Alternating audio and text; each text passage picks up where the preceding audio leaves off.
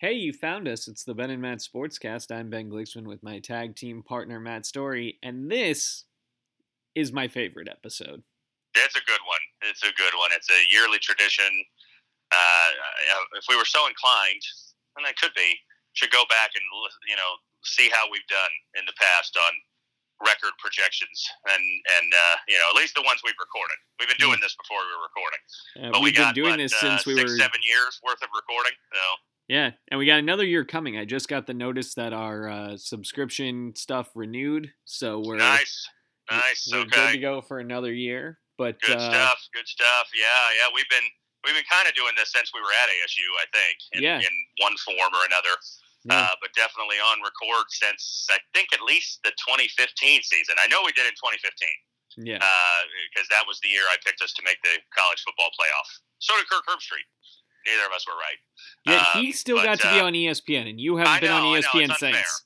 Right, right. Totally unfair. He gets more profile, I get less. But uh, yeah, I mean, you know, uh, I know last year's, uh, you know, last year we got to give ourselves a little bit of a pass. We, we, uh, I think we both projected us to go six and zero when the when the schedule was finally underway.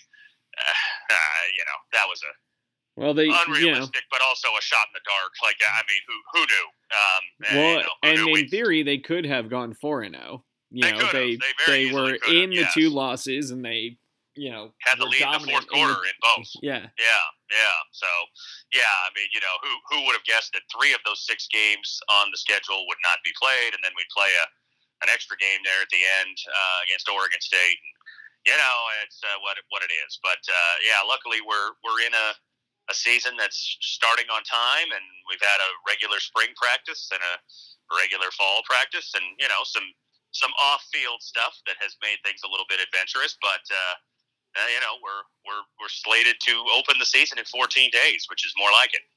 yeah. The uh, the off field stuff. I, I will say when we did our Pac-12 preview, and we both talked up ASU, that was Sure. uh, post Adam Breneman, but pre Yes, Prentice Gill and Chris Hawkins. Uh, it was also pre Jermayne Lole, uh, who Yeah, was yeah. out for And that's the a one. few months, if not the year. if not the whole season, and that's the one. Like losing the other two coaches. I mean, you're right. We did it before that was official. I don't. I, I mean, I won't speak for you, but I pretty much saw that coming. Yeah, Uh, you know, so I, I I made my projections then, and that's not affected by that. Uh, the Lole injury is obviously a different story. Mm-hmm. Uh, you know, he was the anchor of that line for all the. Yeah. uh, It, it was one of those things that you and I have talked about year in and year out.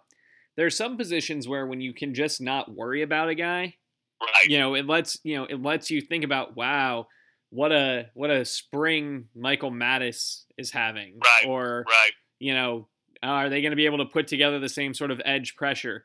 Because you just didn't worry about Lole. He was just Right. going to be there, clogging up the middle, making it Yeah. easy for everyone yeah. else. yeah, Uh, he's been very good for three years. Um, you know, obviously last year was a short year, but uh, he was very solid even from his freshman year, and and uh, it's disappointing. I mean, it's disappointing mostly for him, hmm um, you know, because he was slated to, you know, hopefully have a really good year. Now I know he could potentially come back next year. Um, you know, he's got the extra year, so he, he would, and you know, I guess if he doesn't play this year, he could also he could have up to two extra years. well, Um, and if he we'll only can play for you know. four games, I mean, even if he doesn't come back till November, it still That's could be a technical Yeah. red shirt. Yeah, that's a, that's a very good point. So who knows? I mean, we you know, uh, I mean, hopefully he comes back at the end of the year. I mean, ideally, uh, and and obviously the point of this uh, recording is to go game by game and do our season projection. Um, ideally, we're you know we're in something a really good position in November, and maybe he comes back and gives us a boost. Uh, that would be good. But you know, I'll say this. Uh, I mean, while it while it stinks that he's hurt. Um, uh, you know, I, I texted you this a few days ago. You're gonna, you know, I'm gonna say the same thing I said in the text.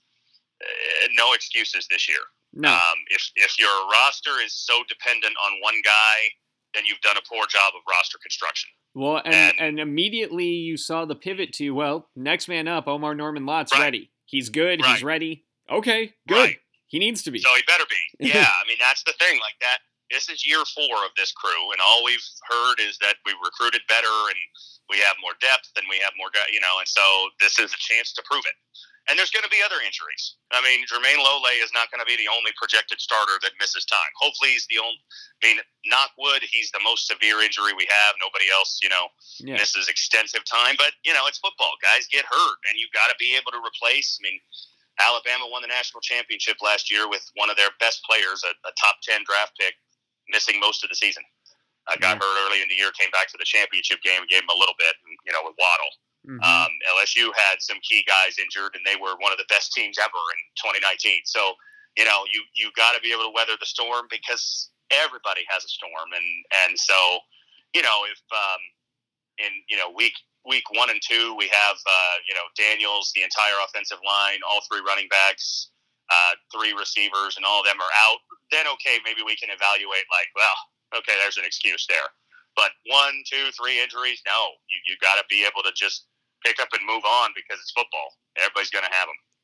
I was listening to something. A uh, point they made was uh, two games less than a full season should be considered a full season for a running back because of just how the sport has moved. And True. I think that's. Uh, I think other than quarterback, you could almost make that argument for any position. Probably so. Yeah. You know. Yeah. Yeah. I mean, you you expect your quarterback hopefully. I mean, obviously guys get hurt, but the way the position is protected, both in practices and officiating you know, in games, officiating, and just the way the game is played, it's not unrealistic to think your quarterback should be able to play every snap you need him to play. But mm-hmm. yeah, every other spot, you know, it's it's gonna happen. If you get, you know, 12, 13, 14 starts out of out of your, you know, defensive line, offensive line, that's a bonus. Mm-hmm. Um, you know, you you'll get some, but you know, like it's just going to happen. And again, this is where depth needs to pay off. And yeah, you're right. I mean, we've heard about Omar Norman Lott. We've got Shannon Forman, who's been around for feels like about a decade. Um, uh, you know, and and so there's guys who can do it. Are they as good as Lole? Probably not. Mm-hmm. But that means other guys have to step up too. That means Merlin Robertson needs to be the ball buster that he was as a freshman. Uh, it means that you know Tyler Johnson needs to be a force and stay on the field himself because he's had injury problems. You know, guys like that, you know, raise your game with the other guy out. Yeah, it is interesting, and we'll and we'll get into it a little bit, I'm sure, about the linebacking corps uh, being considered the the third level in terms of preparedness for the season. It's like, yeah, I I expect a lot from the linebackers this year. I, I agree. You know, uh, yeah, plenty of returning experience. Mm-hmm. I mean, two guys who have been three-year starters. Uh, Kyle Soelle has been around a bit. You know, I mean, like you know, uh, like yeah, there's maybe not the depth in that group that there is supposed to be on the D line and, and the secondary. Mm-hmm. You know, with with the, with the whole secondary coming back, and then the recruits, all the got. freshmen and redshirt freshmen we have. Right. You know, feels like that's a very deep spot. Feels like D line is is deeper, and that's good. We're already you know, going to learn a little bit about his depth right now with Lole out. Linebacker feels a little more shallow, but the top end guys, yeah, I, I mean, if those guys are healthy and play the majority, you know, uh, or all of the season, I think that should be a strength as well. Absolutely agreed. Well, let's talk about the season, uh, and obviously, we'll as we go through this, we'll pepper in thoughts about other things. Sure. Um, the non-conference schedule kicks off with Southern Utah two weeks from tonight. Uh, Pac-12 network game. I, Yay, it, miss those. Yeah, it, it should be a win. Uh, there's just no two ways about be. it. It's gotta be. Not only is it Southern Utah, but I, I noticed this. Um, I was just you know looking at the games for week zero. They have one, so we get them with with a, a short week. They play San Jose State on Saturday the 28th so not only do we play an FCS team, but we play an FCS team that is going to be on five days rest, four days rest, I guess. Yeah. So yeah, that should be. Uh, I mean, that should be a glorified scrimmage. In all honesty, that should be a game that you know you you can get some young guys. You know, those that four game limit.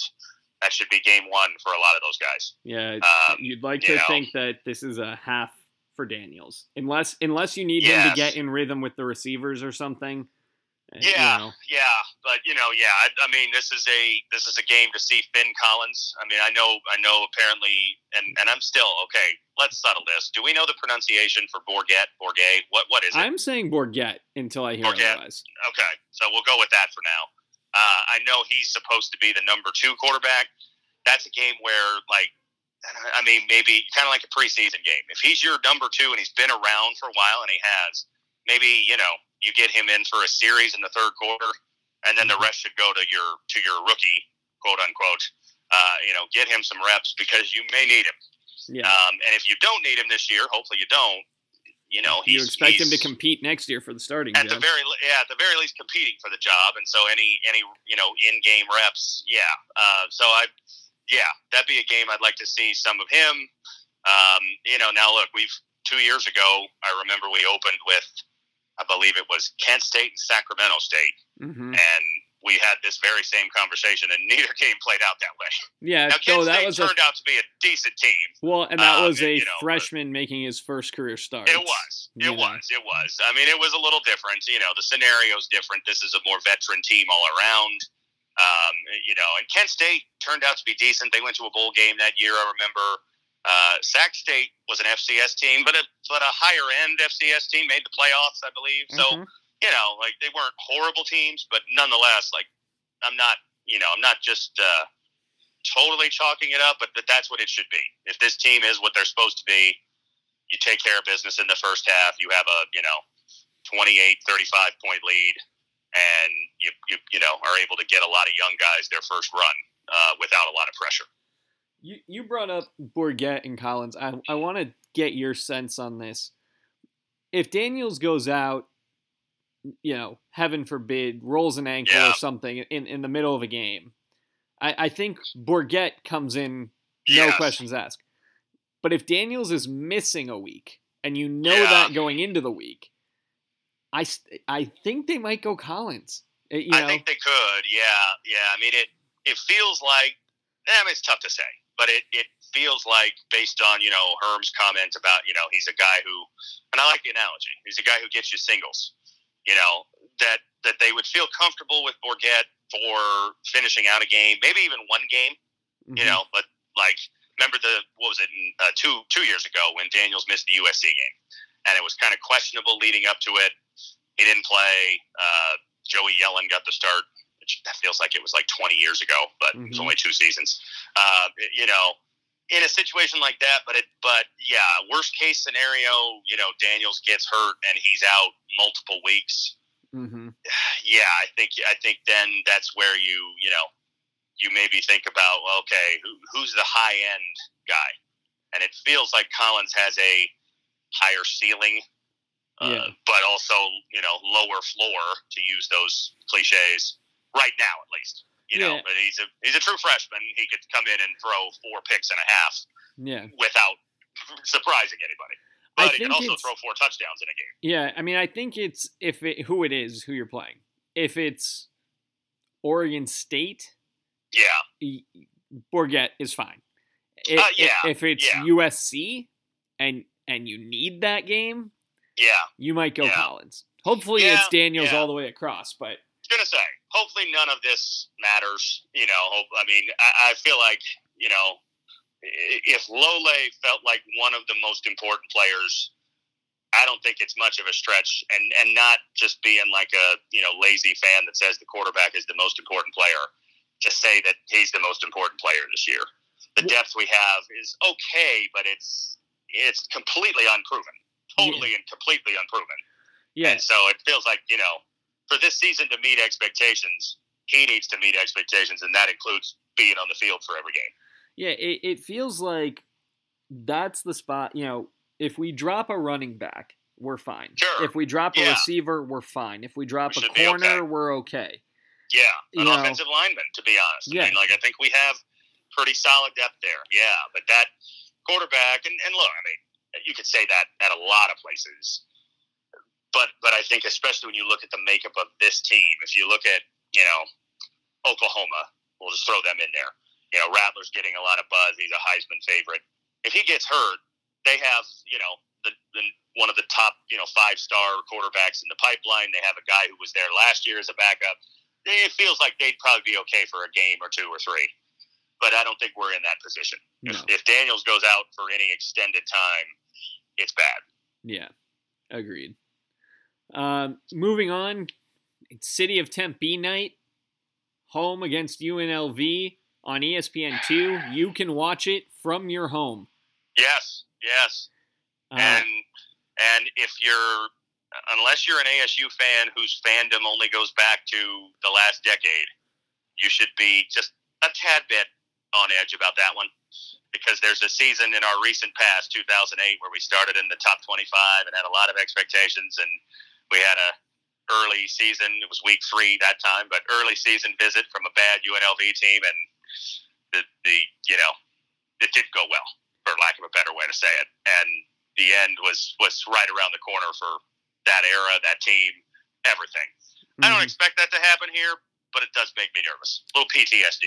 Yeah, this is a chance to, you know, return some balance to the universe with yeah, a win here. yeah, yeah, yeah, Um, yeah. UNLV is not expected to do much this season. No, Um, so that I think that's a haven't win. for a long time. Yeah. I mean, it's it's been a it's been quite a while since UNLV has been even a you know competent Mountain West team, a you know a, a bowl team. I don't know their last winning season. Yeah. Uh, it's been a rough minute. Um, yeah, I know they've got they've got a couple of former high profile quarterbacks, Justin Rogers from TCU and the the great Tathan Martell, who's been at, associated with like five different colleges in his time. Mhm. Don't know who will be the quarterback when we play him. Probably not Martell because he's a, a late addition. Uh, You know, I don't even think he started practicing with him yet. Um, but yeah, I mean, it, it should be a win. It needs to be. You know, those those first two games should be fairly straightforward wins. Yeah. And then we get to the first road test traveling to Provo. Um, it's an ESPN game against BYU. The Cougars were pretty solid last year, but they had a Yeah. first round quarterback and now they don't. So Right, right, yeah. this is the might be uh, might be quarterbacked by a by an Arizona boy. One of the one of the guys in the mix, Jacob Conover, was a Hamilton kid. I remember. this is to me if you're a good team the kind of opening road test you want this is not going to be the friendliest place to play but you're staying in the time zone Yeah, you're not it's not a far trip by any means and they're not great you should be able to just handle your business and get your first road game out yeah. of the way I mean, I, I I couldn't agree much more. Uh, I think it's I think it's the first you know pivot point of the season. You you should be able to win the first two games without even really playing all that well. Um, this is you know it's on the road, and and it's a it's a good team, not a great team, but a good team. and it's a Um, decent uh, atmosphere there It is. It is. Yeah. Yeah. we've seen but- that with the utah games Exactly. Yes. Yes. So it's not easy, but it's also not going into you know Florida or LSU or or you know Ohio State or something it's like not going I to mean, it- you know, oklahoma state exactly. Yeah. Yeah. You know, like it, it's it's a team you should beat, and if you're the team that this team is supposed to be, you win that game. You know, a, a seven and five team loses this game Mhm. a 10 win team does not. Uh, you know, so I mean that that's why I say it's the first kind of pivot point for where does this season go? Because if there's a September game, I mean, I'm not going out on a huge limb. It's the only road game. Um, if, if there's a September game you're going to lose, I think this is the most likely. But I still don't think you should. I I said this last week or week one of the weeks recently we talked like this team needs to start four zero yeah that you know, I mean, anything less is going to be a red flag in a, in a major way. Um, so yeah, I mean, it, it makes me nervous because you know ASU on the road has never been really something you could feel super confident about. But uh, you know, all I can say is you know you should win that game, and that's that's what I'm going with. I agree. I got that as a win. So then we return home September 25th, Pac 12 opener against Colorado. Um, if you're going to win the South, you must win this game. Sure, you got to win. You know, most a- of your South games. Well, and- and it's a home game, and Home game. Colorado is, yeah, yeah, you know, they're they're better than Arizona, yeah. but that's yeah, but you know, not projected fifth in the division, new quarterback. You know, their starter from last year's at Oregon State now. The and one of the guys who who was competing for the job, I guess, just had a knee injury. You know, maybe out for the whole season. The Tennessee transfer Shrout. Mm-hmm. So I mean, it's it's probably going to be Brendan Lewis by default. Um, uh, you know, yeah. I mean, the running back's good. Broussard, uh, he had a heck of a year last year. Um, but yeah, I mean, it's it's uh, again, you look at the way the opening of the season unfolds. That's a pretty good first conference game at home against a team that's not expected to be very good. Um, mm-hmm you know, and and yeah, if you're going to win the South, you uh, you need to win most of your division games, if not all of them. I mean, I'll say this. I, you know, I guess I should have said it before we even started. You know, looking at the home away split, I feel like we got to go minimum six and one at home. Uh, You know, just looking at the opponents, it's it's not a brutal home schedule. You know, we talked about UNLV in Southern Utah. You get Colorado and Arizona at home. That's the five and six teams in the South preseason. You get Washington Stanford. State at home. Stanford, neither one of those teams are supposed to be great. And USC. And USC. You know, USC is, is the one that, uh, at least by projection, should be the toughest.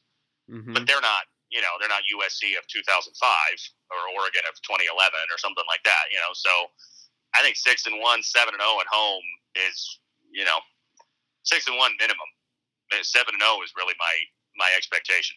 For what this team should do, it's mandatory, but that's another story. Yeah, that's um, so true we uh, we take the the road to play UCLA at the Rose Bowl in Pasadena in October. The calendar turns over. This is a game again to be what we Mm-hmm. expect the team to be and what they have set themselves up in in their eh, you know we're not talking about Todd Graham. They didn't right. that you know we're not speaking victory but but they have projected this is the time. Yeah. This is the year. It was supposed to be last year and this year. Well, last right. year was a wash, and next exactly. year looks like it could be a disaster. Who knows? Yeah. With yeah. NCAA crackdowns and who could leave. Right. So this is it. Yeah. You Agreed. Got, so you got to win this game. I have this as a win. I have us starting five and zero. Oh.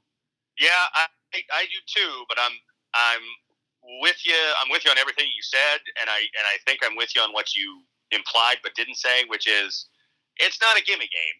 No, you know, like I mean, UCLA's uh, they're an intriguing team to me. Uh, like short of short of Clemson and Georgia in Week One, that might be the most interesting game is them at LSU for me. Yeah. Now, there's some other really good games, but you know, LSU's got some question marks. Is their defense better? Uh, you know, Max Johnson's going to be the core. And I think the expectation is like, oh, they're going to go out there and take care of business, no problem. I'm not so sure. UCLA's got a good offense. They can score points. Like you know, that that could be well, a tricky one. And you know, I'm, they I'm beat very us, fascinated. They beat us last they year. They did. They and did. you know, I, I know that this is a make or break year for Chip Kelly too, but yeah, you know, his first year they looked overmatched. Oh, completely. All over.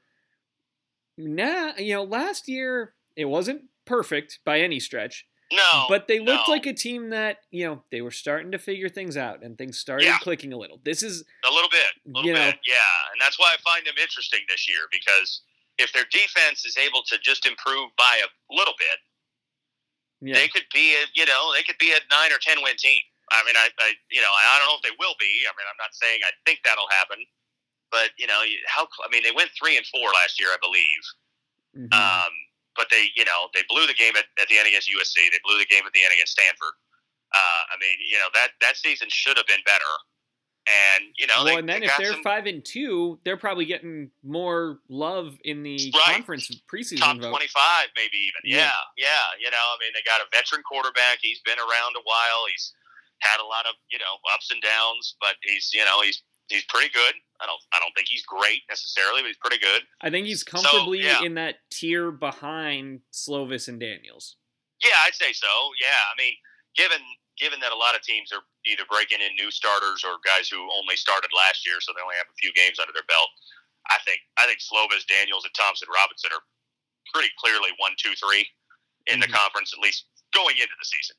Doesn't mean yeah. it'll stay that way. I mean, you know, Oregon obviously has some good quarterbacks, and uh, you know, but going into the season, it, it's tough to make a case for anybody else. But um, yeah, I mean, that's a I got it as a win too, um, because again, my expectations are very high for this year, and and it's another one, sort of like BYU, that if you're going to be that team, you you've got to win these games. Yeah. Um, you know, not the- an the- intimidating place to play.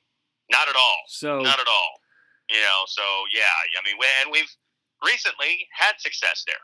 yeah. Uh, I mean, you know, we won there in 2013 to clinch the division. I believe we won there in 2015 against Rosen. hmm Um, I'm trying to remember 2019. What did we do in 2019 there? I feel like we blanking that. won because they were so bad. They were, although I think we, if I, okay, I'm testing my memory here, but wasn't that the week that you and I went to Alabama and we got beat pretty soundly up there?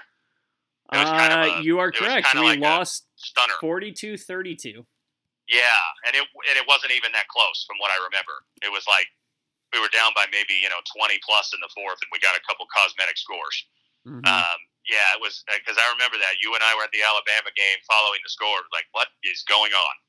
But nonetheless, you know, of of late, it hasn't been a terrible place for us to go. Uh, and you're right, just in general. I mean, the Rose Bowl's a great stadium, but it's a really great stadium on January 1st. yeah, when not there's when two it's other half teams there. Right, right. You know, so it, yeah, it's not it's not altogether imposing. Um, so yeah, I, I agree. I got it got it at five and zero coming out of that. So I'm with you. And and then here to me begins well UCLA probably is the gatekeeper for the hardest stretch of the season. These 5 Yeah. games are critical. Yeah, You know, they're it's at UCLA, home to Stanford, at Utah. There's a bye week there and Yeah. then home to Washington, home to Washington State and USC. and USA. Yeah, yeah, I I have us kicking that off with a win against UCLA. The Friday game against Stanford, short week, but I think we can beat this Stanford team. I, I agree. You know, I agree. Yeah, and and, yeah. and frankly, David Shaw gave a little bit of fodder for the bulletin board in the offseason. he did. He did. Yeah. True, true. Yeah, I mean, you know, they should they should use that. And and I'm looking. Stanford is it, you know plays the previous Saturday too. Mm-hmm. So the the rest is the same, and they play Oregon the previous Saturday, so a, a tough game. Uh, you know, so I, I yeah, I think we should win that game. Um, you know, I don't think this is going to be a vintage Stanford team of, of the last you know ten years. Um, and then looking at this team, and and you know, obviously guys emerge, but it just doesn't seem like there's a lot of like real big time difference makers with the Stanford team. You know, there's there's not the Andrew Lucks or the Toby Gerharts or the you know, Bryce Loves or you know the, the tight end, the position that's been so good they've churned him out. Like you know, you don't see that at least right now. Um, so yeah, we. I mean, again, home game. uh, You know, I, I gave it away already. I pretty much have us winning every home game, and I think we need to. Yeah. For me, the the first stumble is the next week, Saturday at Utah. Uh, you know, it, it's hard. This is Yeah. hard for me because I I will tell you I know that we picked them to win the South, but I think they're gonna have to do it in a messy way based on how I picked their individual schedule. So I have them losing at Utah. Yeah, it's funny because it's almost like you're in my head. Uh, I have the I had the exact same thought. I, I I went through just you know to start out with. I just went through game to game, win loss win loss. You know, and and this was the first one I had as a loss. And and then I thought, okay, well, does that mean we can't win the South based on what I've got? But I looked at Utah's schedule, and I should I should uh, get it in front of me because I I think I think Utah's a good team, but I think Utah could lose two or three games very easily. Um, they've got let me let me get to it. Hold on. Here we go. Great They've radio. got at they've got at USC. They've Mhm. got Oregon. They've got UCLA at home. Obviously, you know they go to Stanford. They go to Oregon State.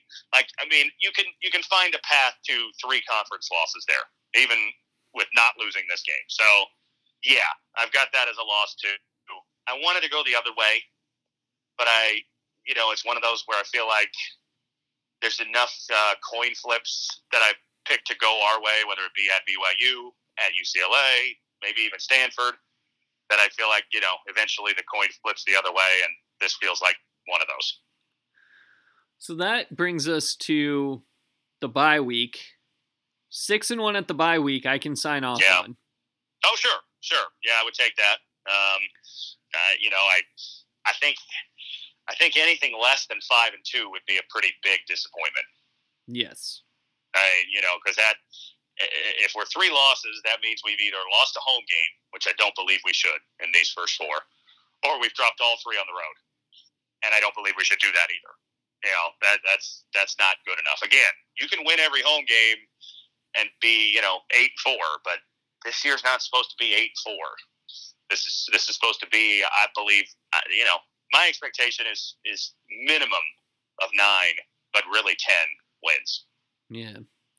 I I'm I think you and I are going to wind up with the exact same record and, and exact same outcomes. it's possible. Homecoming, Washington State. You don't pick a team for homecoming unless you think you can beat them. That's a win for me. It should be. Yeah, I know you were you were a little higher on Washington State when we did the division picks, correct? If I yeah. remember right. I and, um, and I think they're good. I, I you know I think they'll be better, but yeah. I think that have you know they're coming to us. If this right. game was reversed, I'd be a lot more concerned. Talk to me more about nervous. the November 20th game. yeah, yeah, yeah. I hear you. Uh, yeah, I, I agree. I mean, you know, they're they're one of those teams. I mean, it, I know Leach isn't the coach anymore, but they feel kind of the same. Like they're they're going to be able to throw for a lot of yards, and they're going to score. Of that, they're going to score points. Yeah. But the key is, you know, the defense isn't great, and and you know, if they can, if you can get them to throw for empty yards, you mm. know, they, who cares if they throw for 500 yards if they only score 21 points? Yeah. Um, if you, you hold know, them to so field goals, and, yeah. and and the Get other thing with our line and running backs and quarterback, mm-hmm. we should be able to control time of possession yeah. and keep their defense on the field a lot. Agreed. You Agreed. know? Yeah, yeah. So they're a tricky opponent because of of that feel like, well, you know, they're going to spread it out, they're going to throw it a lot. Uh, you can't win a you know a grinded out you know 14-10 game against them, but uh, I don't think you have to. I mean, I don't you know I think this defense is really good. I think it's a strength of ours, but I don't think we have to be a defense heavy team. We know we should be good on offense too. So yeah, I I have that as a win as well. That leads us to the salute to service and family weekend game, November 6th against USC, the prohibitive favorite to win the South. I have day, a, a day after another big event. Yeah, but you know, look, your your I, personal status will have changed by that day. I'm glad that we're that I'm getting married on not a game weekend uh, day. Like it, you know, they least, play, yes, they yes. play. Works out great. The next day, I'll see what happens, but I'll it won't ruin the day. Like, look, what if right. what if we got married on the 6th and then right. you know halfway through the mother son dance i find out that we're down 14 nothing that's I gonna know. i'm gonna have bad pictures with my face exactly. looking very upset or at the you know at the uh, you know and the, during the reception usc wins on a last second field goal or something like that. You don't want that. Yeah. You don't want devastation. So yeah it's good. It's good. And hey for you know a certain guest at said wedding it works out fairly well. Uh, you know, I can I can go to the wedding. I can be there for everything, and then I can come back up 100 miles up I-10 and see the men of Troy in Tempe, as I have every year since 2005 when they made their first visit here when we were sophomores. Yeah, this team is not that 2005 team, but I I fear the outcome will be the same. I have USC winning this game. Do you? Okay, well, so we don't have the same uh, the same results because I have us winning that game. Um, and we may get to the same end record. I don't know, but uh, uh, I have us winning. I just I don't know. I I'm not sold on SC. I said that when we did the division picks. Um, and and I, you know it's a home game. And again, my big focus for me as I looked at this schedule was we need to win every home game because mm-hmm. uh, the road games, none of them are gimmies. And and so I feel like you know we got to protect the home stadium and and you know so I'm going with a win on that. I got us eight and one. You're eight and one. I'm seven and two. We travel to Seattle November thirteenth. Yeah. To take on the Huskies. I have this as a win. Um, okay, so I'm going opposite there as well. Okay. I have this as a loss. I, I don't. I don't feel great about this one. Well, a, it's a good team. I mean, first of all, it's a good opponent, Um, and it's a tough place to play, and weather could be a factor. And you know, well, and it also, in theory, we're coming off of in your schedule right. a big win. Right, right, yeah. I mean, I just that that feels that feels to me like the toughest game on the schedule. Uh, you know, isolated, not looking at who's injured and you know whatever, but just just you know one game at a time. I feel like that's the toughest draw on the schedule. Going to Seattle in November is a is a tricky one, and I, I think Washington's going to be pretty good. I know I I almost you know went with the upset, picked them to win the North. I, I didn't have the guts to, um, but I I think they're a uh, nine ten win team as well, probably. Yeah, yeah, it's going to be tough uh, to make good on my ASU winning the South. I need right. them to win that game, so yeah, they're see, winning that game. And and that you know, might get it why I have SC because I looked and thought, can we really win the South by losing to both SC and Utah? I'm not sure. I mean, you know, is it possible? Sure. Uh, tie, you know, if, if both of those teams, you know, but my thought was, okay, I think Utah loses three. So if we lose two, we're okay. And if even if Utah loses only two, maybe we get into a three-way tie situation and we still get that that tiebreaker win. Yeah, and, and I, I see where you're coming from. The the hard part is USC also misses Oregon. And Do they? Okay, I didn't realize that. Okay. And that's not yeah. great. It's not.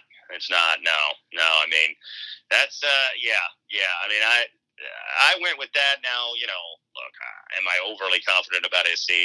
No, certainly not. But um, you know, I felt like I felt like in a way to to get to my end result, which is us winning the South. Yeah, you have to you have to back you have to reverse engineer. Do. To... You do, yeah, yeah, and it's and it's easier to withstand a, a road loss to Washington than another interdivision loss. Yeah. Uh, November twentieth. This is the trap game. This is oh, the trap of game of trap yeah, games. Yeah, yeah.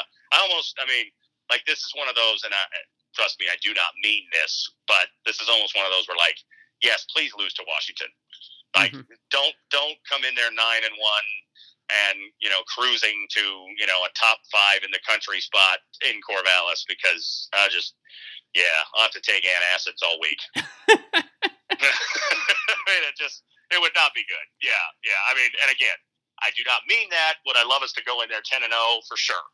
Mm-hmm. Um, but yeah, going going in there is uh, yeah. I mean, we've won there the last couple times. Yeah. Hey, last um, year in a meaningless game, we pounded yeah, them. pounded them. We beat them. I think the year before. I mean, this is going to be three years in a row. We we go to Corvallis. Um, so I mean, recent history is good, but just slightly older history is not. Uh, you know, the the what year was it? 2014, right? Mm-hmm. After the Notre Dame game. Yeah. That's the one that really jumps out um, but there was an ugly loss in 2008 up there with the Rodgers um, brothers. I remember one that was yes, bad. Yes, yes. I mean, like it's just not been a, a pleasant pl- destination for ASU, especially you know late in the season. Now, last year's was you know last year's was really late. It was it was the very last regular season game of the college football season. In fact, mid December. Um, but uh, yeah, that, it, that's scary. I'm, I'm picking it as a win. Um, I have it as a win too. I, yeah, yeah. So you've got us, You've got us pulling off the the the Pac Northwest sweep. Yeah. Okay. I we I have us being. I wish I could be that confident. I have us being unable to sweep the state of Utah, uh, but but sweeping our Pac-12 North opponents. That's true. Well, I, I you know I wish I could be that confident. I you know I remember when the schedule was first announced, and I believe one of my you know one of the first things I said to you was liked a lot about it, but that back to back in November, you know, Washington, Oregon State makes me nervous. It well, still does. And uh, am I correct? No. Do I remember it right that they put the way it works is they put three schedules to a vote, and we were we vo- so. we voted against this schedule because of that. I think so. I think so. Yes, it does sound familiar. Yeah, yeah. So, I mean, that's it's tough. I mean, first of all, just on sheer amount of travel. You know, you fly to Seattle, which is a three hour plus flight from here. You mm-hmm. come back, you practice, and then you fly to Oregon, which is a close to three hour flight from here. And that, you know, it's not the easiest. Um, granted, they're you know they're not flying you know a rickety jet or anything like that, but it's it's not the easiest travel. Um, and and the weather obviously factors in both of those places. Going to be cold. You could get rain. You could potentially get you know sleet or snow. Um, it- you know, it's it's tricky, but I uh, you know I don't think I was higher on Oregon State. I think than you were. Mhm. Um, I think I have them as maybe a you know bowl team, six and six uh, around there, which would be big for them. That'd be a step. yeah. Uh, but I, I think we should win that game. It comes it comes back to I'm going to repeat it over and over. I have like a, a, a good team that we're supposed to be wins a game like that. Yeah. You, you just you find a way. Might be ugly. You, I- you might have to you know win it 17 to 14 if it's a driving rainstorm, but you Yeah. find a way. I mean, Clemson has won games in hurricanes. They've Yeah. gone. They've gone up into the snow in the northern part Exactly. of that conference. Exactly. just, yes. you know. yes. You find a way. You know. and I I'm not mean, saying uh, we're going to be Clemson, but No, you know, No, but uh, you know, you that's that's what that's what the top teams do. You you have off nights, you have tough road games, and you find a way to win those games. And and if this ASU team this year, again, not not worried about next year, we'll worry about next year, next year, is is up to the expectations, then they should win games like this and BYU and UCLA. I mean, those are those are the ones of, of the five road games. You feel like you know if you're a if you're a ten win team, which is how I have us finishing, you win those games. You have to to get to ten wins. Clearly, Well, and I have us as a 10 win team also. We end senior day, the Saturday of Thanksgiving weekend against Arizona.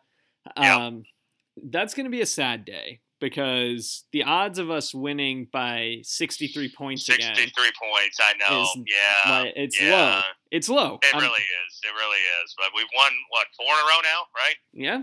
17, 18, 19, 20. Um, last loss was the was the huge embarrassing failure of, of 2016 when they didn't pass the ball in the second half, right? Yeah. Yeah. So you know, like The it, game that got Wait. Graham fired. A year later. But yes, yes, yes. Uh, you know, it, he ended up getting fired after beating them to start this four game win streak. But uh, Mhm. yeah, um, you know, I, I think we should win that. I mean, I know, I know, there's some seemingly positive feelings about Jed Fisch. Um, you know, we'll we'll see if that bears fruit. You know, it's always easy to be positive before a guy coaches a game. Um, but you know, maybe a little bit of life, but it's still a big time rebuild there.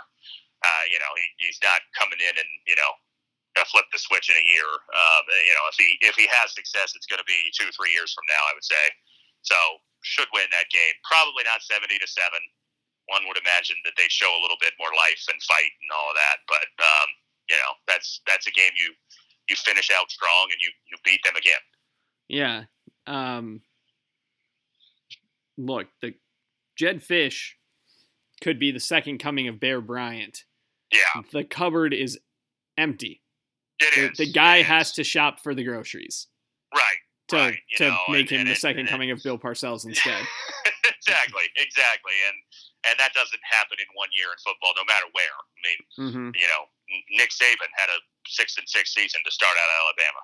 Uh, you know, and then the next year they were twelve and one or whatever. But uh, yeah, it's it's it's not. You know, I don't see them being much of a threat this year.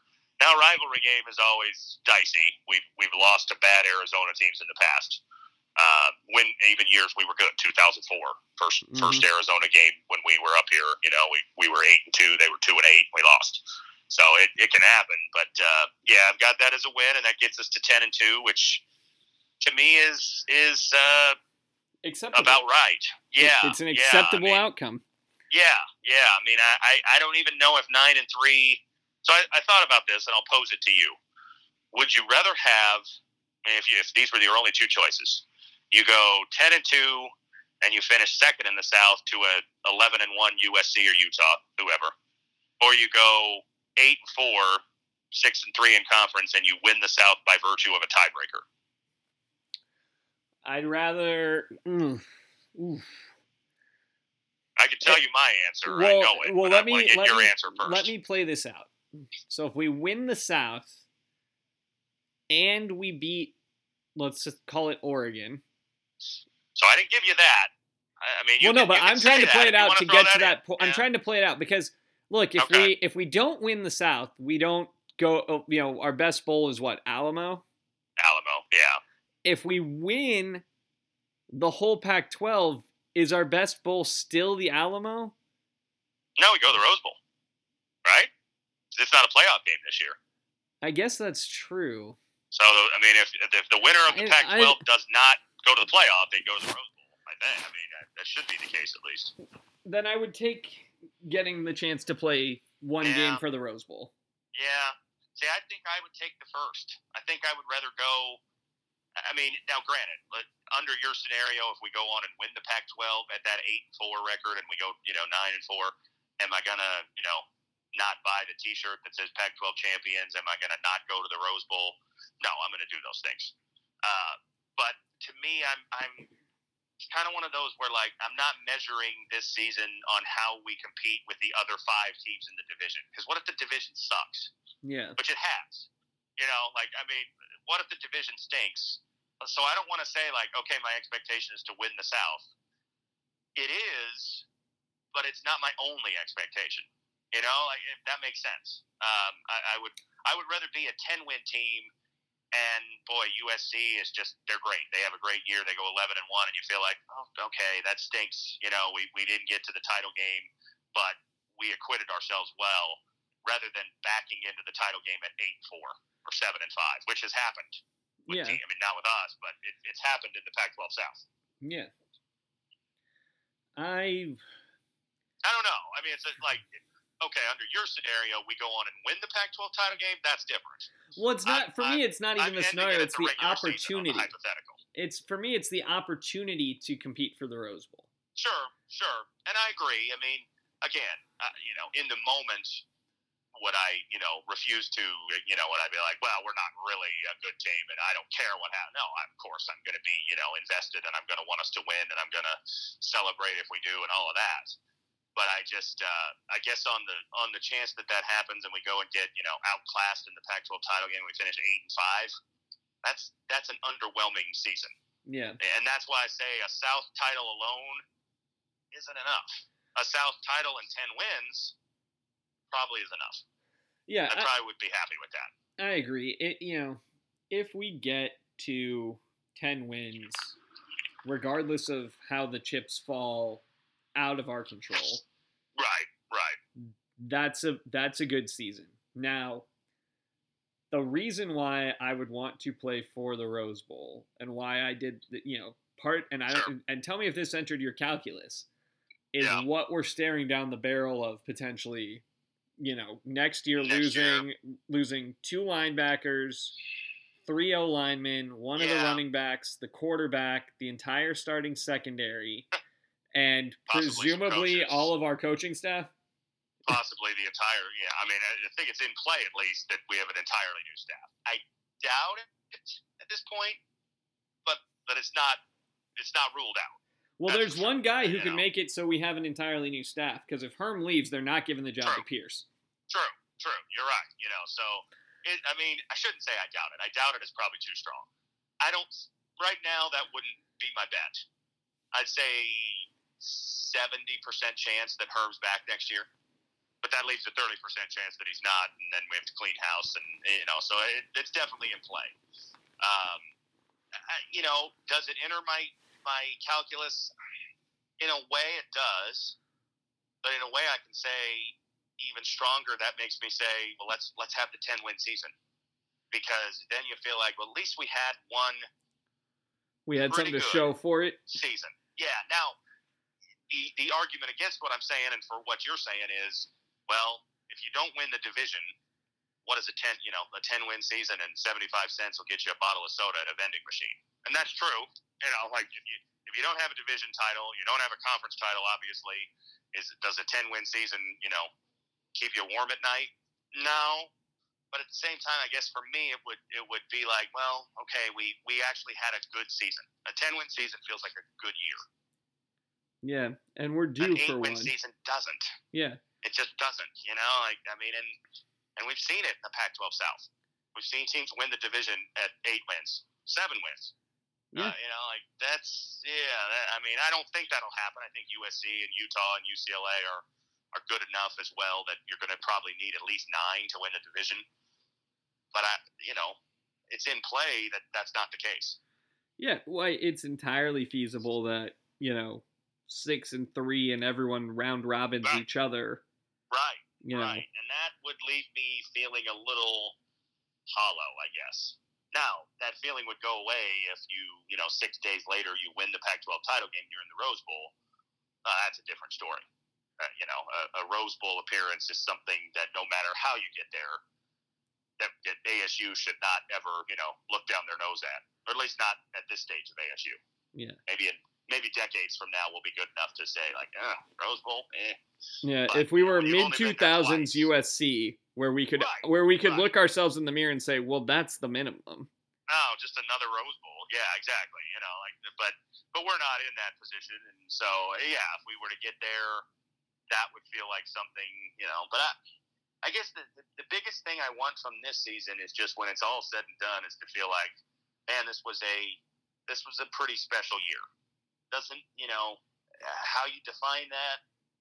Tough to put a number on it right now. Tough to put, you know. Um, but I, I just I want this to be you know, we, we obviously it's, it's a long term project. We might get back to it in the off season. I think we've gotten up through the 2010 season in reviewing our ASU seasons. Mm-hmm. I want this to be right there, if not number one, among the years.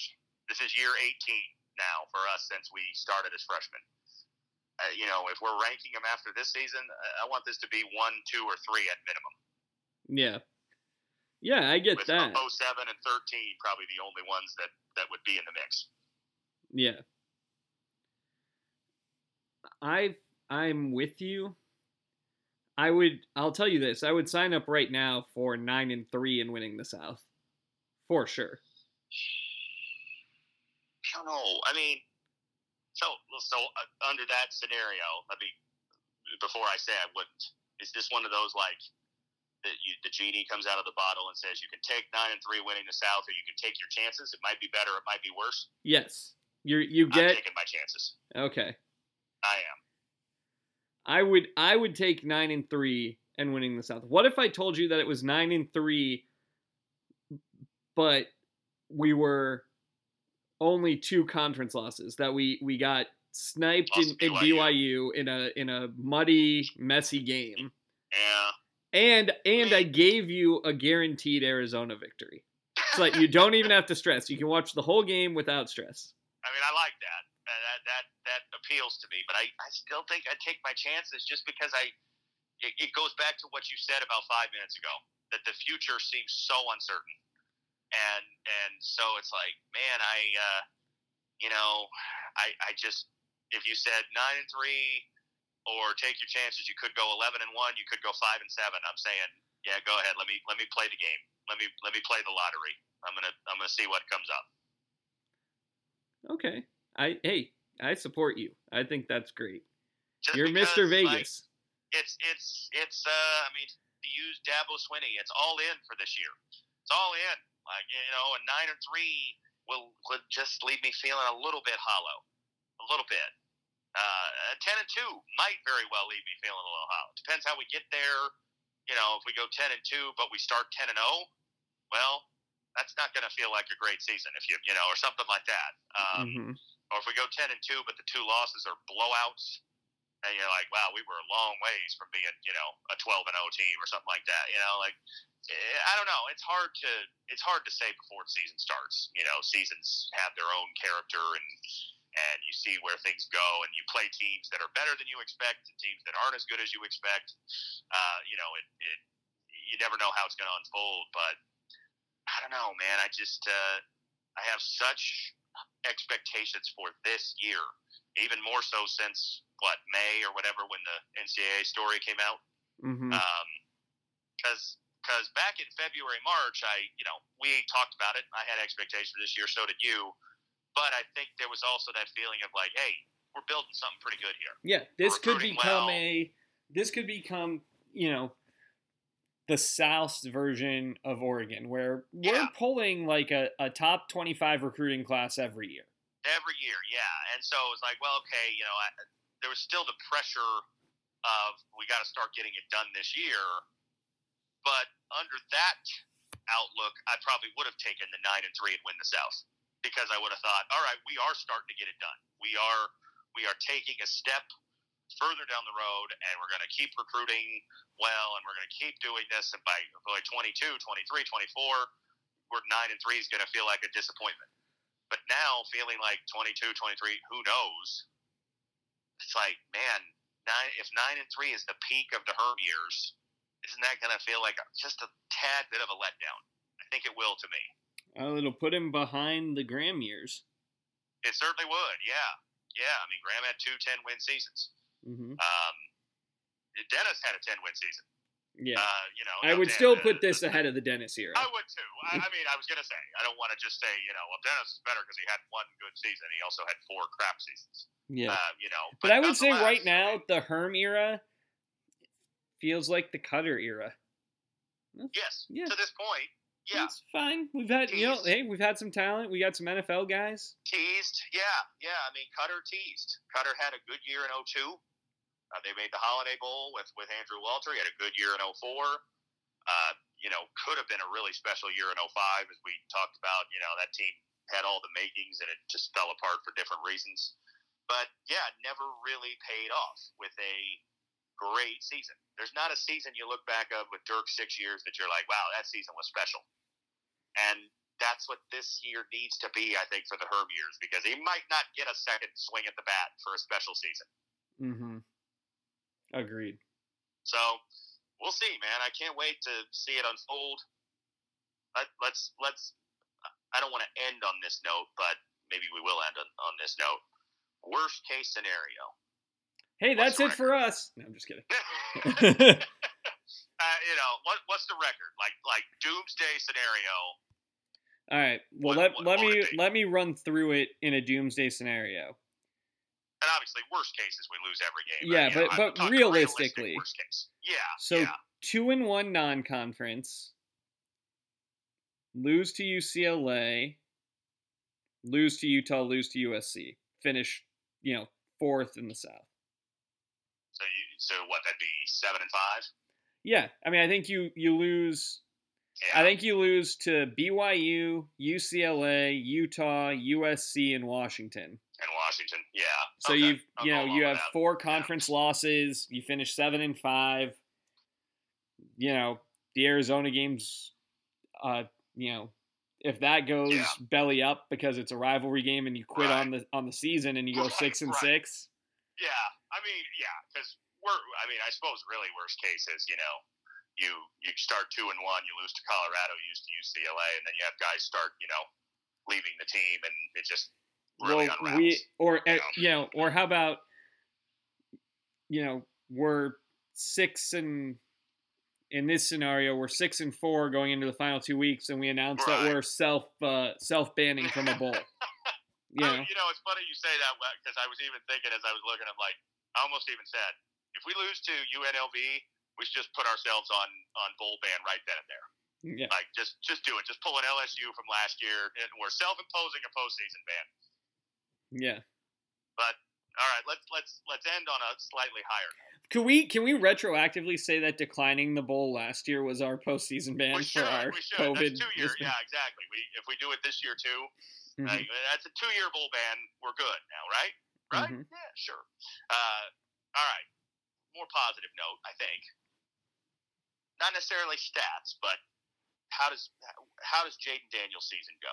What's what's our what's our end result? Does he win an award? Is he all conference? I Is think he an NFL draft pick? Where, where do we see him? I think he's all conference, at least second team. Okay. Um, I think that you see him.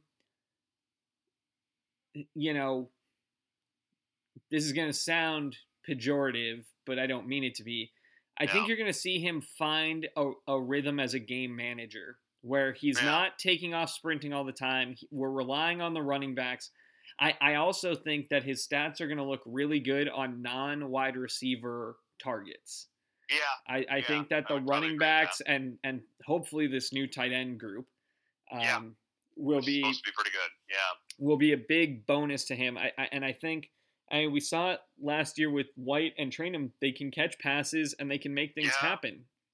Yeah. Um, yeah. I mean, it it wouldn't bother me if White is the leading receiver, at least in terms of receptions. Uh, like that, I'm okay with that based on what I see from what he did and stuff. Like I, I mean, I'd like to see a receiver or two step up and be that guy. But it's but, DJ Foster. Yeah, exactly. You know, if yeah. they, if they, you know, I think best case scenario, and and the years line up too for this is you have yeah. a Grice Foster type emergence from White and Trayanum.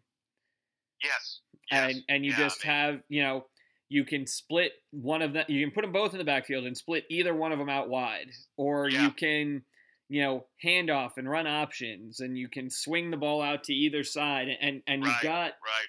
Theoretically, right, you've got the offensive line to do this. You should, yeah, yeah. So no, I mean, I I, I always think back to um, you know higher level. Obviously, I'm not saying these guys are this good, but a LaDainian Tomlinson. I think he had a year where he had hundred catches. Mm-hmm. Like, I mean, he's not going to have hundred catches in college, probably, but you know, if if Rachaad White has 75 receptions, and that's the leading total, like I think that's okay for this team. I think it's probably a good thing.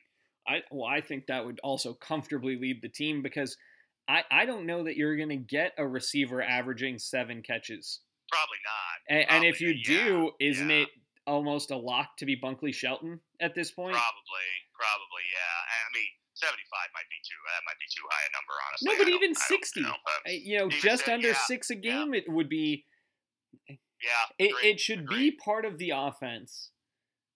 It, it just should be part of the offense to get the ball in the running back's hands, however you can. If they yeah, want, you know, sure. if they want to throw in a goal line package that's an, a shotgun into an option read, I would yeah. love that.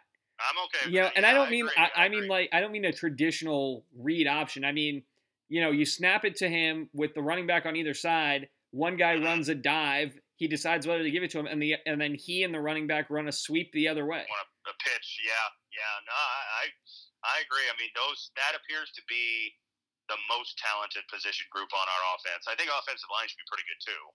But I mean, with with White Trayanum and Ngata, who's gotten you know some some good buzz. He seems and, to be healthier this year. And, and uh, DJ Davidson is the fourth running right. back, and also like the the sixth corner. right. Right, right, yeah, yeah, true, yeah. Um, you know, so yeah, I mean, I, I agree. Uh, you know, so I I think for me, so going going back to Daniels, we've done in the past. We've ranked our quarterbacks. At the end of this season, is Jayden Daniels the number one quarterback since we started here? No. You don't think so? Okay, that I would be disappointed if he's not. I, am not saying he's gonna be, but to me, like that's what I expect. I think that this single season could be the best single season we see. Yeah. I will say that. I I don't I, I guess what I'm going off of is he would have to show me a lot for me to say if you told me one game college quarterback who do you pick for me to pick him because i'd over taylor kelly exactly because yeah. the you know i guess if he finds a stunning level of high end consistency, right, right, then it'd be him. But it, it, the knock for me on him has been and continues to be he is maddeningly inconsistent. He yeah. he will have three drives I in a row where he's just throwing darts and and tucking things into tight windows. Yeah. And yeah. then he'll launch a ball into the bench spike a spike a ball and then take off running too quickly and, and get tackled for a three yard gain. I'm, I'm with you 100. percent I mean, I can't I can't argue a word of that because I felt the same way. I, I my only not argument but counter is just that like that's part of my expectation level is that that that ceases this year. Not to say he's gonna you know he's not gonna complete 90 percent of his passes, but that, that that inconsistency goes away. Now, am I concerned that it's already been mentioned? Eh, you know, in one of Herm's, you know, like he's he's got to improve on his you know ball placement. Like, yeah, that's the problem. That's been the problem. Yeah. Um, you know, so like that that does concern me a little bit. Yes, and depending on what I see the first two or three weeks, it might concern me a lot more. Um, because yeah, I just I think he's got to be more consistent. And hey, if he wants to be, and we know he does, you know, he's he's mentioned this. I know, you know, he wants to be an NFL quarterback. You got to be able to put the ball where it's supposed to be. And, and you unless know, you, you want the Packers to trade up for you in the first round. well, we'll see. We'll see on that kid. Who knows? But But and, no, no, I, and, and, and you're right. I mean, there are there are some who you know they get through and it's like, boy, what did somebody see? This guy, you know. Um, but you know, the, the to me, the, the biggest attribute of a quarterback is accuracy. Can you can you put it where your guy can catch it, and that's it. yeah. Um, and and his has been hit or miss. There's times it looks great. There's times he's in rhythm. He's he's dropping back. He's hitting the first target. He's uh, you know he's right on it. But it's it's not frequent enough, and it needs to be more frequent. Well, let's let's go through. Let's wrap up with some quick hitters on on what we think. Will someone emerge from the receiving room to be a guy? Whether it's sure so. uh, Thompson from Utah, or one of the freshmen, or or redshirt freshmen, or Pearsall. Yeah. Yeah, boy, Pearsall's an interesting name. I mean, I don't. Did you read Haller's you know thing about he could be the number one receiver? Like, wow, Mhm. that's that's not something I expected. But you know, whoever it is, I don't I don't care. Like, uh, you know, I, I would like it to be Johnny Wilson or Bunkley Shelton, I guess, because they were so highly touted. Um, You know, you feel like those should be your guys. Or But, Elijah uh, Badger, after hearing all year right. how great he looked in practice. I was worried when he was missing practice at the beginning of the fall, but it appears he's back in the fold. So, um, you know, like, yeah, I mean, I, I do. I think that somebody's going to be, you know, N'Keal Harry or Jaelen Strong. No, I don't. I don't see that. But if we get, you know, two or three of these guys that we can rely on game in and game out, I think we're in pretty good shape. Um, whether it's Wilson, Bunkley Shelton, Badger, Chad Johnson. You know, I know Herm had some nice things to say about him as well. but he, you know, is healthier and uh, you know Pearsall. Uh, we still have Geordon Porter, I think, right? Yeah. He's still around. Um, you know, Andre Johnson. There's been some. You know, he's a spring practice darling. Thompson. I mean, that's eight guys right there. So well, and it feels like of those to be solid? Uh, hopefully. I, I know this is I, I I'm talking from reading, not from knowing. Yeah. But you you always hear on the NFL shows and things how you got to build it like a basketball team. That you got to have guys who do Right. different things. Well, Thompson's the blow the lid off guy, and Bunkley Shelton's your possession receiver, and Badger's your elite route runner, and uh, Wilson's your big red zone yeah, target. Wilson's Yeah. Wilson's yeah. the you can't coach being six seven. Right. You know, Right, right. I mean, Wilson's a guy that I really he needs to be better. A big leap. Yes, a, a big step forward. I mean, I, there was only four games last year, and he got off to a really bumpy start in that USC game. He just looked very unnatural, and there wasn't enough time to to see that really progress. He had a couple nice moments. I think he had a, didn't he have a touchdown against U of A? Yeah, when Um, he had like a crazy catch uh, in the UCLA game. UCLA game, right? You know, so he showed a little bit. That that's a guy that, given the the, you know pedigree he came in with, Mhm. uh, you know, we got him. We we stole him from Oregon, five star kid by some sources.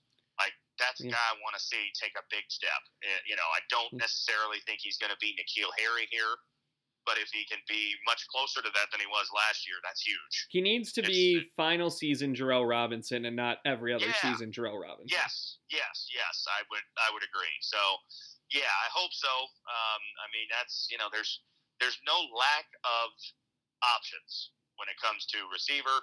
Then you throw in the running backs, the tight ends. Like we should not. I hope we should not find ourselves in week three or four with like, well, boy, we've only got you know two guys we can rely on to catch passes. That Yeah. definitely should not be the case. Yeah, I for me with Wilson, what I want to believe is that he spent so much time thinking Yeah. last year. And that and that's why like he was able to make some spectacular catches Right, because those are just reaction, like see ball, get ball. Do No- it right. You know, Right. not all right, I need to pivot on my fourth step because that the ball's already gonna be out. I need to make sure and then by the time he turns around the ball's already whistled past him. Yeah, like- which is how it looked at USC. Yeah. I mean, that USC game I remember, and, and part of that could have been on Daniels. You Although the and we don't ball the ball certainly felt like it was where it was supposed to be with Daniels. It did, it did, and he just looked unnatural. He looked like he was I, I, mean, I think I said this to you back then. You know, he looked like he was a little kid learning how to catch, like just yeah. trying to figure out where do I put my hands, uh, how do I do this, and it just did not look good for a for a kid who came in with such you know highly touted ability at wide receiver. Like, boy, did this guy catch passes in high school, or was he just tall?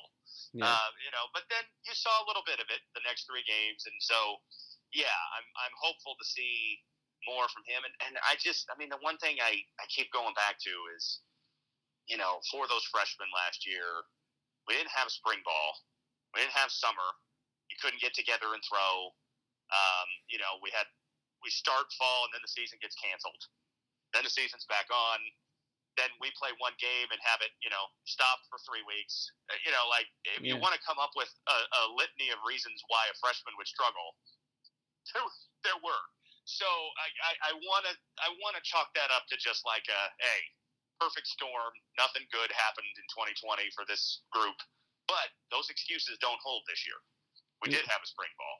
We did have the ability to get together over the summer and learn each other's body language and and rhythm and, and how the ball comes out and all that. So, you know, if it still looks like that this year, then I'm thinking uh, he might be a bust.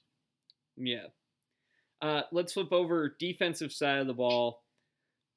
Does the secondary do what everyone thinks it'll do, and, and just you know dictate game flow and uh, force teams to what run? Do I don't think so. I'm, I do not either. I, I, I want to be negative, but I don't either. Yeah. I, I think that best case scenario for this is we we become surprisingly good at bend don't break. Yeah. You know, yeah. we we yeah. we make teams because this was the hallmark of you know most of the good defense that we've played under Gonzales and and since. Right. Is okay. Well, if you can score after holding the ball for twelve plays, good for you. Right. Right. And that's what I want this team to do. I agree. Because I, I, agree. I, I think there's enough talent in the front seven to create pressure, to to make problems in run games, mm-hmm. and, and you know the back four or the back five and front six, however we're doing it this year. Sure. sure. Um, should be good. I you know I, I I think it's hard because I think the secondary is you know you're not allowed to do anything anymore defensively. Uh, so yeah. So that's that, yeah. That, that there's an issue. One of the things I was gonna say too. Yeah. But uh, you know, I think they'll. I think they'll be as good as you can be as a yeah. secondary. I I still think that means they're going to give up a lot of touchdowns, but I do too. I do too. And part of that is just the nature of college football. I mean, even even a you know the SEC, which for years has been known for its great defense. How many teams in the SEC feel like they play dominant defense? not Alabama. They've they've won you know two national titles in the last four years, but not with dominant defense. No, they've won with pretty good defense and great offense. Mm-hmm. Tua and Jerry Jeudy and Henry Ruggs and DeVonta Smith and Mac Jones and Najee Harris. I mean, you know, they've changed their colors. And this year they're expected to be pretty good on defense, but even still, like it's just that's not the way the game is played anymore. If you're defense dominant, you're gonna get beat. Maybe not a lot, but but somebody's gonna be able to score enough points to beat you. So and and the Pac-12, you know, there's good offenses. I mean, you got you got good. You know, it's it's not it's not a vintage selection of, of quarterbacks in the Pac-12 like we've seen in recent years. There's no Andrew Luck. There's no Sam Darnold. It doesn't appear at least. Um, but you know, USC has good offense. UCLA has a good offense. Washington State, like we talked about, they can put up a lot of points. Um, you know, there's there's teams that will spread you out. Oregon State, you know, they can put up a lot of points. Oregon, obviously, you know, so like you're not you're not gonna hold teams to 14 points in the Pac-12, and yeah. and really anywhere. I mean, the SEC you used to do that. Used to see those games. You know, what was it? Nine six LSU and Alabama in 2011. Those games are long gone. 2019 mm-hmm. it was what 45 to 38 between the same two teams. So the, the, the game has changed and so no, I, do I expect them to dominate? No, I don't think that's possible. But I, I think they should be pretty good. Uh, you know, and, and pretty good should be good enough. Will there be anyone on the defense who you watch this year and you say that guy joins the conversation with eh, maybe not Terrell Suggs, but Carl Bradford, Will Sutton, like guys I who hope you Robertson. yeah I I mean, I think he's got the the potential, the, the best potential to be that, because we saw it as a freshman and we saw it in the brief junior year that he can be a game wrecker. He can affect. He can rush the passer. He can stop the run. He can defend the pass. You know, he. I mean, you could see him have a game where he has an interception, a forced fumble, a sack, and ten tackles. That's that's all in play for him very easily. Um, and and so I I think, you know, it's hard to say with him because 2019 was such a just mysterious absence year that you don't feel great about saying that. But he'd be the one. If we have one like that, he'd be the one I pick. Yeah, I mean, I think it's I think it's him. You know, the the guy to me who this is not a great comparison as an ASU person, but Mm, it doesn't Butler seem like he could be like Scooby Wright or that guy Evan something from Cal, number Oh, 89. Weaver, Yeah, Weaver. where Yeah, he's yeah. just, you know, he's just everywhere all the time. I, could know, be. Yeah, yeah. I mean, I, I like him. I think he's he's, not, an as- NFL guy. He's too small. No, and he's not as spectacular. Like Robertson, to me, has the ability to have those spectacular games, and I don't expect that twelve times. You know, I mean that's unrealistic. Nobody does that. But to have those games where you're like, oh my God, he is he's the best. I mean, the USC last year, he had that fourth down stop. He had an interception, I believe, in that game. Like he looked like he was back. And obviously, we only had three more games after that, so there wasn't enough to really judge. But it, you know, he's the guy. And I, I, another one, you know, knock wood he stays healthy because that's been a big one. But Tyler Johnson, he was a he was a you know wrecking ball last year, and uh, you know you, you read the practice reports. He's doing the same thing in practice. He's all over the place. Uh, you know, he I think he has that. You know, could he have a twelve to fifteen sack season? I think it's it's in play at least. Well, that you know, of all of the moves Herm has made, that defensive line coach from Minnesota Yes, seems has to been really good. seems to I mean, be he looked good last year. paying Yeah, the biggest yeah. dividends. Yeah, yeah, and and you know it's going to be tested a little more than we might have might have expected without Lole for most of the season at least. Um, but you know, Matus was good last year. Uh, you, you know this this Norman Lott kid is you know uh, we talked about getting really good buzz in practice. Tyler Johnson is the the LSU transfer Trevez Moore seems to have kind of turned the corner since spring. Mhm. Spring felt like they were you know he was kind of treading water, but getting getting much better reviews it appears so far. So there's there's enough bodies there that it you know again I'm not saying losing Lole ain't gonna matter, but it, it shouldn't be crippling. I Well, that's that the thing. when we saw he was hurt. I said I think this could be crippling, and then I've looked at it more and I'm like, no, I don't I don't think it should be. Well, and this is something you and I have talked about with with ASU. Out, you know, and we talked about it today. Outside of Daniels, Yeah, everywhere could spring one leak. It feels Yeah, like yeah. I mean, some places could spring a couple, but the secondary is a great example. Like, it's possible, I think, that we might have more talent on the second line of the secondary than the starting group. Now, not the experience, not the you know, obviously Lucas been around a lot, Jones, and but I mean those those backup corners, like that that was the centerpiece of our recruiting class. yeah. Johnson and Hill, right? Mean, Yeah. Isaiah Johnson and Tommy Hill. Um, I mean, Tommy And, Hill. know- the way they talk about Tommy Hill, if you just went on who they thought could get the W, yeah, he might be starting. And Yeah. and, and, and it Yeah. makes it, I'll tell you what he gives me confidence about is if if uh, Jack Jones goes knucklehead, right. Which he certainly He's- could because he has in the past. So including Yeah. last season, right. you Right. know, You know, but there's a lot of depth at corner. I mean, it's nice to have Chase Lucas and Jack Jones, but you got the what Tamarcus Davis is the kid from Baylor. yeah, T Lee, last year when Jones went knucklehead. yeah, you have Um, T Lee, you know, right, right. Um, you know, then the two freshmen. Like, I mean, mhm. there's there's a lot there. and Clark too, right? Clark, Jordan one of the one of the Markhams, I believe, is a corner. Right, right. You know, so there's uh, there's a lot there, and and so yeah, I mean that does feel like a position where I mean obviously you hope not, but you could withstand an injury or a discipline or whatever, and and not really be in bad shape. I'll I'll end on this because we've talked about it before.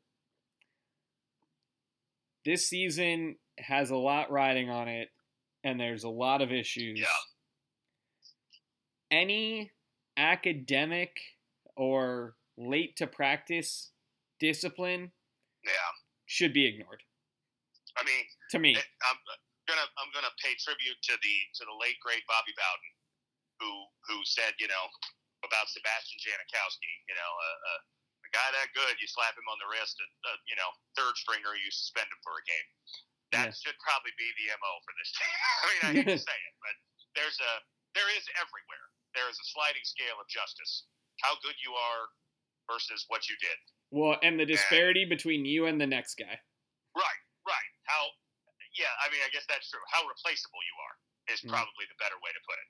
Yeah. So yeah, I mean, you you gotta you gotta walk a fine line there because you can't, you know, you don't want the inmates to run the asylum. Well, you can't become the you can't practice. become the you part two.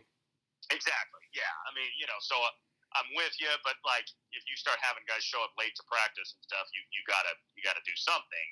But I agree. Like this, uh, yeah, this is not the year to take a moral stand. This is the year to win games. Yeah. And, and I gotta think that we're not alone in thinking that. Oh yeah. you know, well, and, and the thing is, I'm you know to be clear, I'm not advocating at all that you go Tom Osborne and say, well, the Mhm. best place for him is with the team. No, Right, right, no, the best place for him was in in prison. Um, yeah, yeah, but you know, but if it's a hey, it turns out Jayden Daniels has been skipping his English class.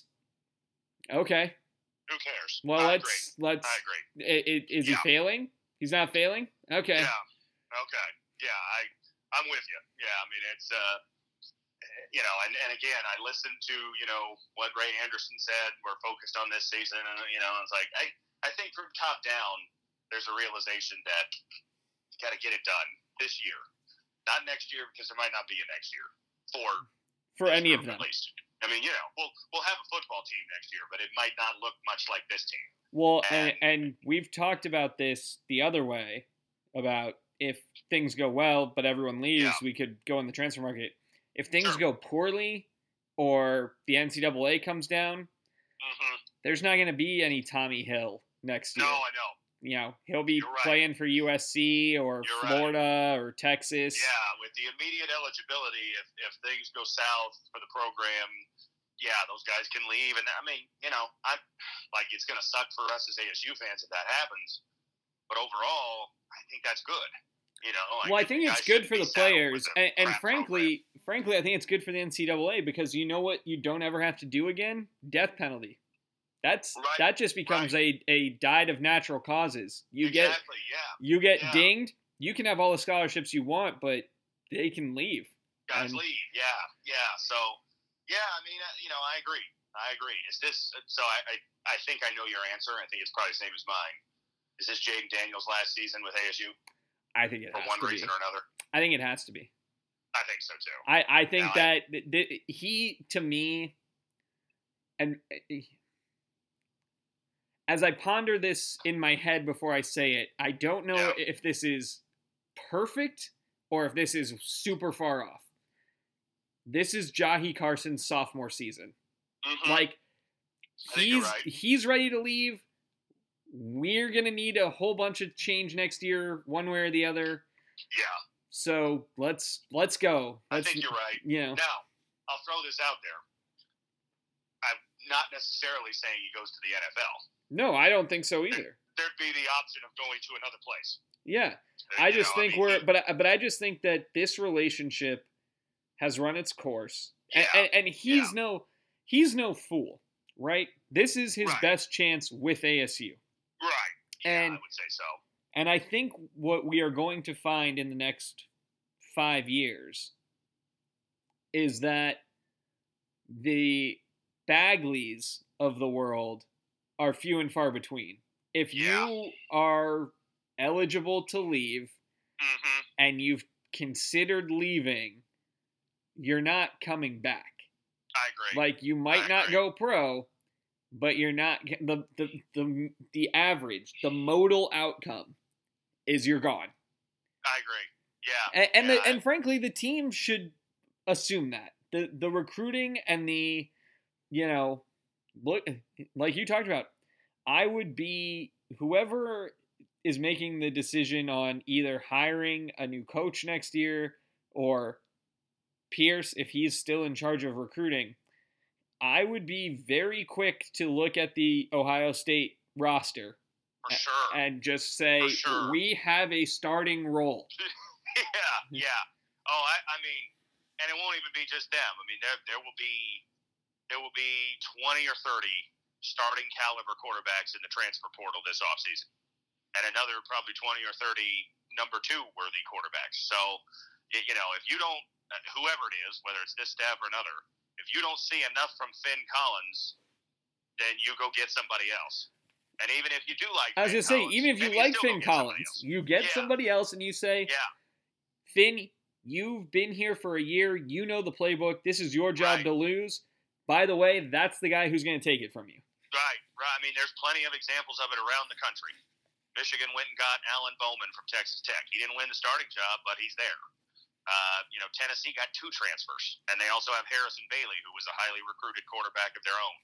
You know, I mean, there's there's a lot of examples. That's that's two out of probably 15 or 20. Uh, Utah, team we both picked to, to beat us, has three transfers. I mean, they have four co- four scholarship quarterbacks. Three of them are transfers from Big 12 schools. So yeah, it's it's quarterback free agency, and yeah, you cannot be you cannot be left at the table without a dance partner. Uh, you know, you you gotta you gotta find somebody. So yeah, I and and you know, Daniels might be one of those guys. I mean, I hope he has a great year and he's a first round pick and he goes to the NFL. That'd be fantastic for all involved. Um, but if he has a middling year and it feels like things are changing here, he would make a sexy addition probably for a lot of a lot of places would be lining up to say, yeah, come on, take a three year starter, sure. Yeah. I agree. Look, they're going to win 10 games. We don't even have to watch the season. You got to watch the season. You know why you got to watch the season? Figure out if we lose to USC or Washington. But right, we're, right. eh, we're winning than 10 games. Right, and hopefully both of us are wrong. We win both, and we beat Utah, and we're twelve and oh. zero. And we're going to find all that out two weeks from tonight. Next week, we will Can't wait. nom- nominally preview the uh, the opener. yes, Uh, and, probably and a lot more of talk just like this, though. In Yeah. all honesty, because yeah, I, I don't know about you. I don't have a wealth of Southern Utah knowledge. Um, I, you know, I'll try to acquire just a little bit in the next seven days.